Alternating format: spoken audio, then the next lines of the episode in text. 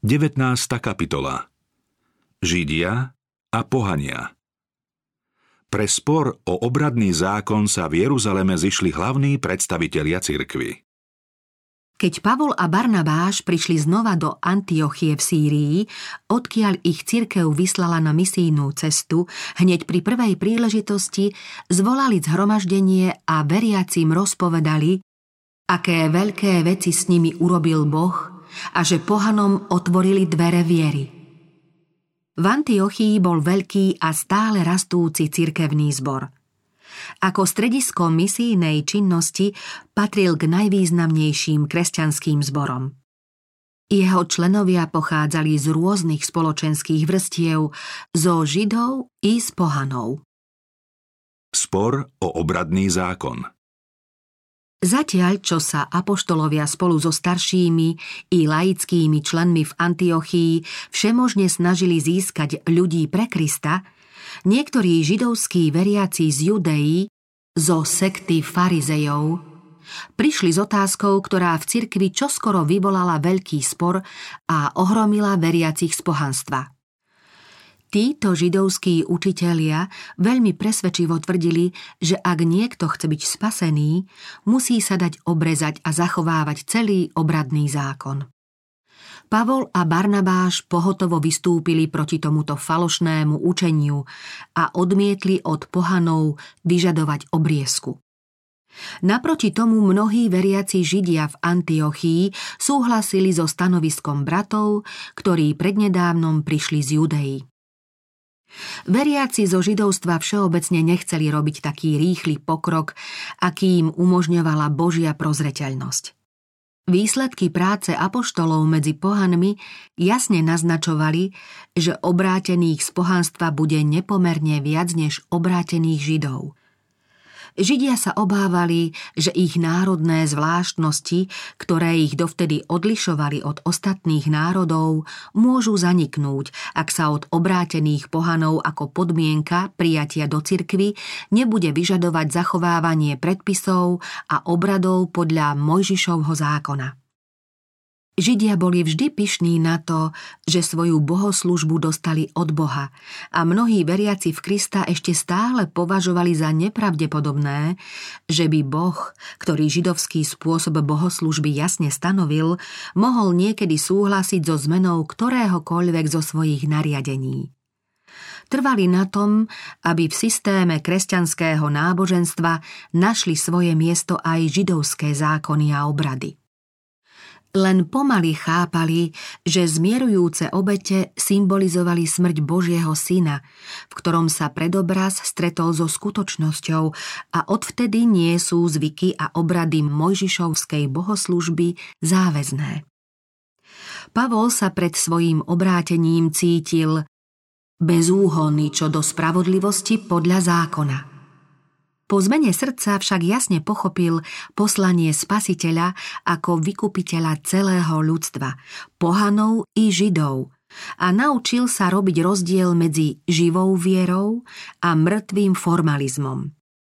Staré izraelské zvyklosti a obrady dostali vo svetle Evanielia nový a hĺbší význam – ich náznaky sa stali skutočnosťou a tí, ktorí žili podľa Evanielia, ich nemuseli zachovávať.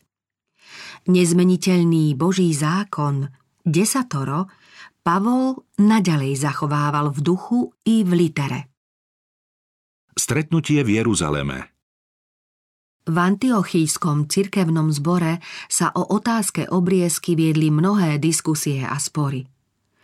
Keďže sa členovia cirkvy obávali, že ustavičné debaty môžu viesť k rozdeleniu, rozhodli sa Pavla a Barnabáša s niekoľkými zodpovednými predstaviteľmi zboru vyslať do Jeruzalema, aby celú záležitosť predniesli apoštolom a starším.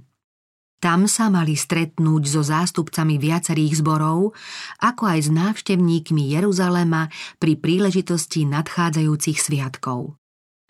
Kým Všeobecná rada s konečnou platnosťou nerozhodne, dotiaľ sa mali zastaviť všetky spory. Rozhodnutie rady mali potom prijať všetky zbory v celej krajine.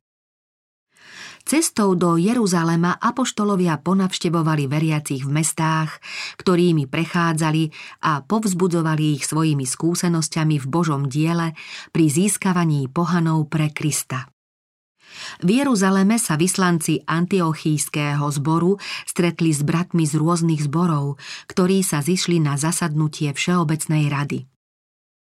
Rozprávali im o úspechu, ktorý sprevádzal ich službu medzi pohanmi – potom podali jasné svedectvo o tom, aký zmetok nastal po príchode niektorých obrátených farizejov do Antiochie, ktorí tvrdili, že ak kresťania s pohanou majú byť spasení, musia prijať obriezku a zachovávať Mojžišov zákon. O tejto otázke sa v zhromaždení horlivo diskutovalo. S témou obriezky úzko súviseli viaceré ďalšie problémy, ktoré bolo treba tiež rozvážne posúdiť. V jednom z nich šlo o spôsob zaobchádzania s mesom, ktoré bolo obetované modlám.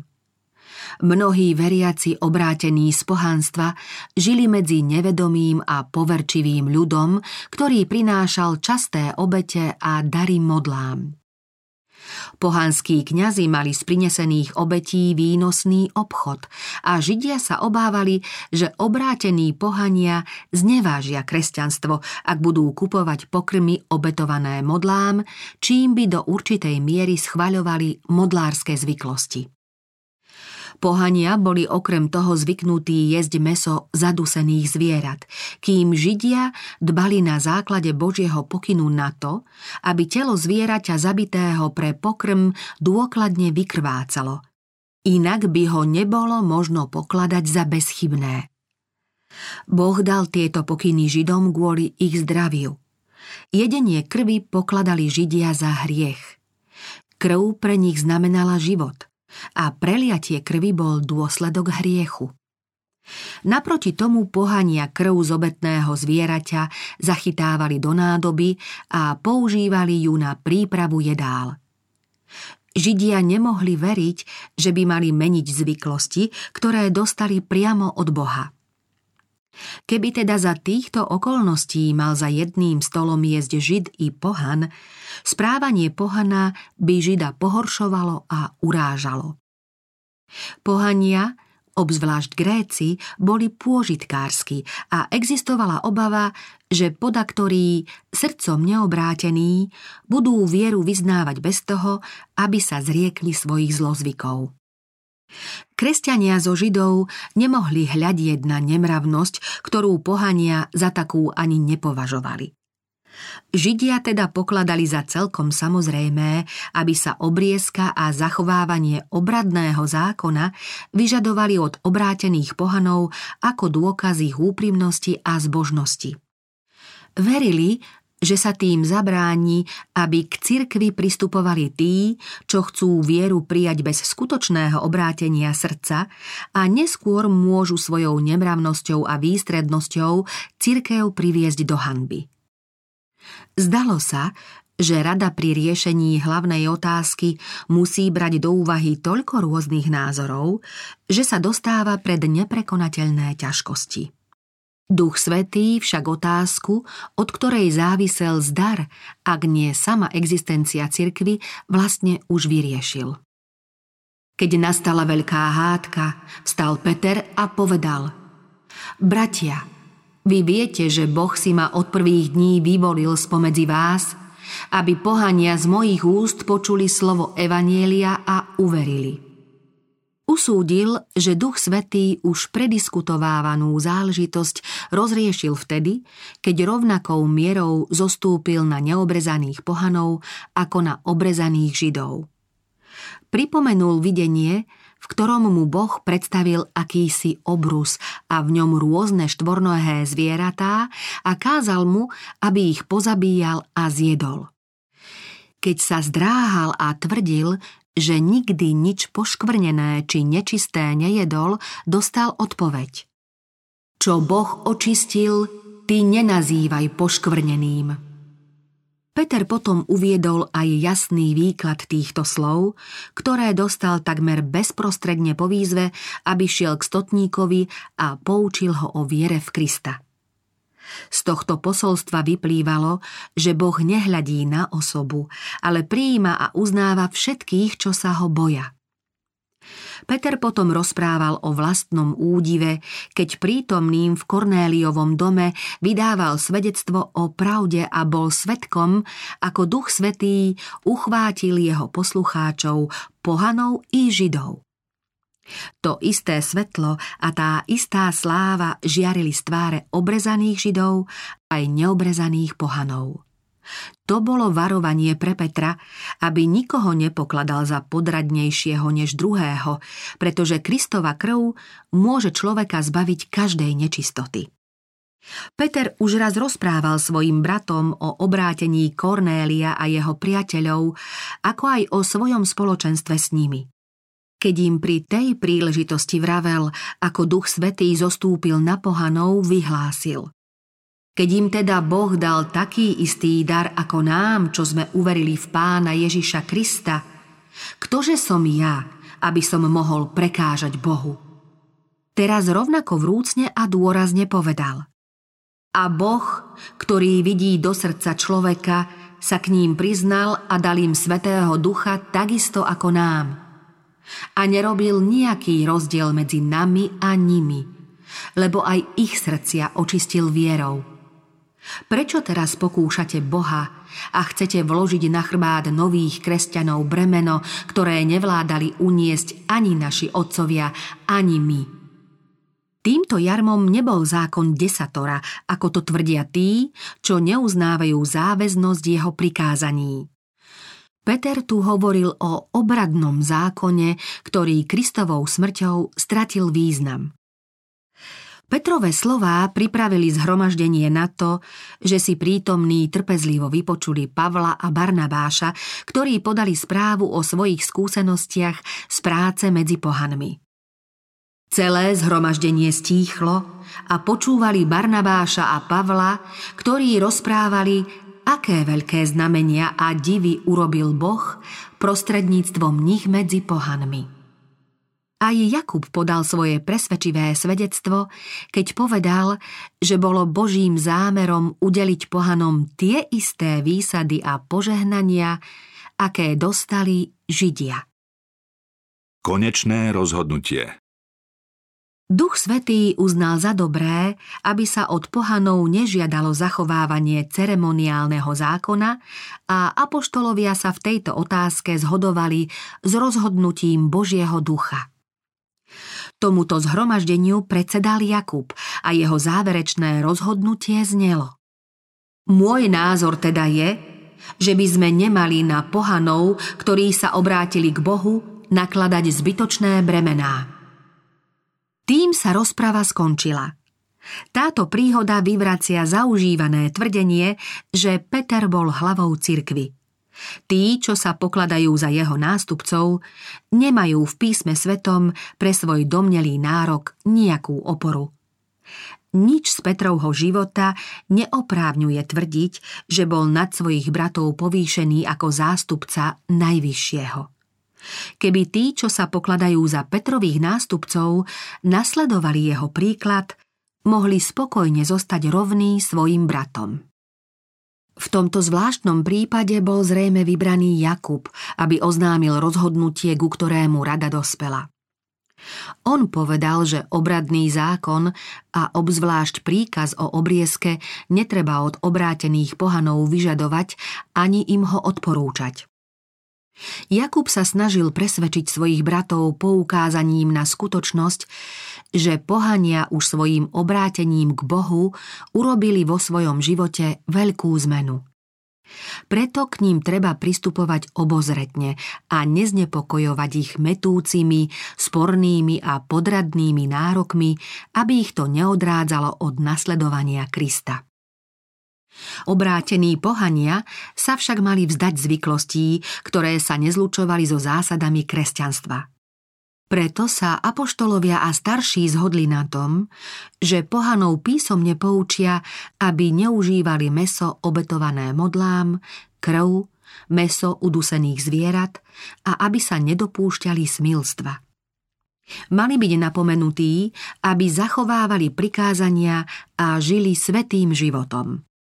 Okrem toho mali byť ubezpečení, že tí, čo od nich žiadali obriezku, nedostali na to od apoštolov nejaké poverenie.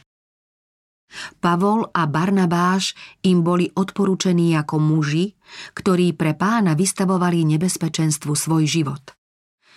Okrem týchto apoštolov mal aj Júda a Sílas pohanom oznámiť toto rozhodnutie rady. Duch Svetý i my považujeme za dobré, aby vás nikto nezaťažoval povinnosťami, ktoré nie sú pre spasenie nevyhnutné. Je však potrebné, aby ste sa zdržiavali všetkého, čo bolo obetované modlám, krvi, mesa udusených zvierat nezbavených krvi, a napokon smilstva. Ak sa toho všetkého vyvarujete, budete konať správne.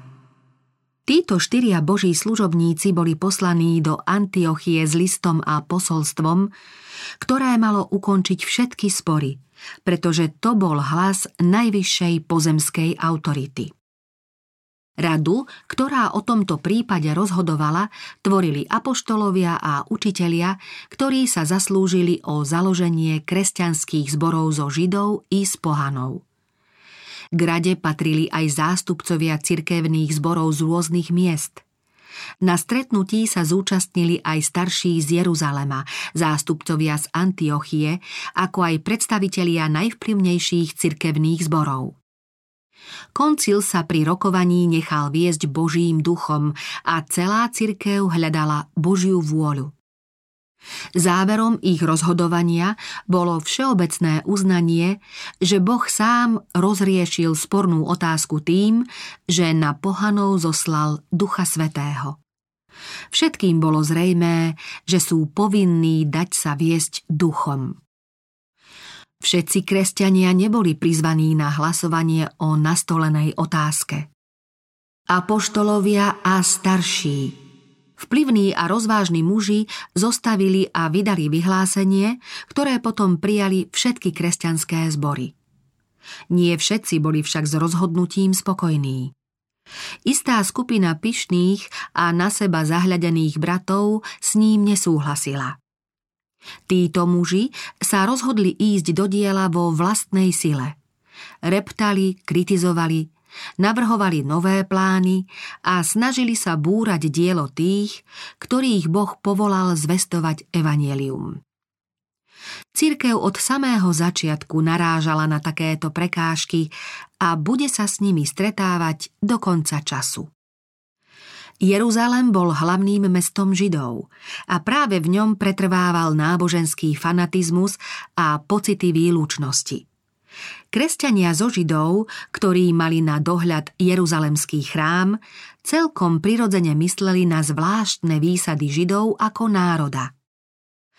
Keď videli, ako kresťanská cirkev opúšťa židovské obrady a tradície a pochopili, že zvláštna posvetnosť, taká príznačná pre židovské zvyky, sa vo svetle novej viery čoskoro vytratí, mnohí sa hnevali na Pavla, lebo predovšetkým jeho pokladali za pôvodcu tejto veľkej zmeny a tým za hlavného vinníka – Bá ani všetci učeníci neboli pripravení ochotne prijať toto rozhodnutie koncilu podaktorí horlili za obradný zákon a nepriateľsky hľadeli na Pavla, pretože sa nazdávali, že jeho zásady ohľadne záväznosti židovského zákona sú príliš povrchné. Ústretové a závažné rozhodnutia Všeobecného koncilu vzbudzovali v radoch veriacich z pohanstva dôveru, čo Božiemu dielu prospelo. Cirkevný zbor v Antiochii potešila aj návšteva Júdu a Sílasa, zvláštnych poslov, ktorí prišli s apoštolmi z Jeruzalemského zhromaždenia. Aj Júda a Sílas, ktorí mali dar proroctva, posilňovali a povzbudzovali celý zbor vo viere. Títo zbožní muži zostali načas v Antiochii. Pavol a Barnabáš sa zdržali v Antiochii a s mnohými inými učili a hlásali pánovo slovo. Petrovo pokritectvo Keď Peter neskôr navštívil Antiochiu, získal si dôveru mnohých svojim rozvážnym postojom k veriacím z pohanstva. Istý čas sa aj on správal podľa svetla, ktoré dostal z neba. Svoju prirodzenú predpojatosť prekonal do tej miery, že s obrátenými pohanmi si sadal za jeden stôl. Keď však prišlo z Jeruzalema niekoľko židov, horliacich za obradný zákon, Peter svoje správanie voči veriacim z pohanstva nerozvážne zmenil. Mnohí židia sa spolu s ním pretvarovali, takže ich pokritectvo zachvátilo aj Barnabáša. Tento prejav slabosti u tých, ktorých si veriaci vážili a milovali ako vodcov, bol pre obrátených pohanov bolestnou skúsenosťou. Cirkevnému zboru hrozil rozkol – Avšak Pavol, ktorý pozoroval, ako zhubne zapôsobilo na cirkev Petrovo dvojtvárne správanie, verejne ho pokarhal za jeho neúprimné zmýšľanie. Pred členmi zboru sa Pavol Petra spýtal. Keď ty, Žid, žiješ pohansky a nie po židovsky, ako to, že nútiš pohanov žiť po židovsky? Peter si uvedomil, že konal nesprávne a veľmi rýchlo sa snažil spáchané zlo napraviť. Boh, ktorý pozná koniec od začiatku, dovolil, aby sa táto Petrova povahová slabosť vyjavila, aby takto skúšaný apoštol videl, že nemá v sebe nič, čím by sa mohol chváliť. Aj tí najlepší ľudia, ponechaní sami na seba, sa v úsudku zmýlia. Boh videl aj to, že v budúcnosti niektorí ľudia budú tak oklamaní, že Petrovi a jeho nasledovníkom budú prisudzovať prednostné práva, ktoré prislúchajú len Bohu. Táto správa o apoštolovej slabej stránke by teda mala zostať trvalým dôkazom jeho omylnosti, ako aj dôkazom, že nejako neprevyšoval úroveň ostatných apoštolov. Príbeh tohto odchýlenia sa od správnych zásad je vážnym varovaním pre ľudí na zodpovedných miestach v Božom diele. Nemajú uhýbať od poctivosti, ale pevne sa pridržať zásad. Čím väčšia zodpovednosť spočíva na človekovi a čím väčšiu moc má prikazovať a vládnuť, tým viac škody môže napáchať, ak nejde cestou pánovou obozretne a nekoná v súlade s rozhodnutiami spoločnej rady veriacich. Po všetkých nezdaroch, po svojom páde a znovu vstaní, po svojej celoživotnej službe v úzkom spoločenstve s Kristom, po svojom poznaní spasiteľovej vernosti správnym zásadám, po všetkom tom poučení, ktoré dostal, pri všetkých daroch poznaní a vplyve, čo kázaním a učením slova získal, či potom všetkom nie je divné, že sa Peter mohol pretvarovať a obchádzať zásady Evanielia, či už zo strachu pred človekom, alebo v snahe získať vážnosť? Nie je divné, že vo svojom predsavzatí konať správne zakolísal? Kiež pán dá, aby si každý uvedomil svoju bezmocnosť a neschopnosť viesť loď svojho života priamo a bezpečne do prístavu. Apoštol Pavol Vo svojej misijnej službe musel Pavol často zostať sám. Boh ho zvláštnym spôsobom poučal a on sa neodvažoval poľaviť v zásadách.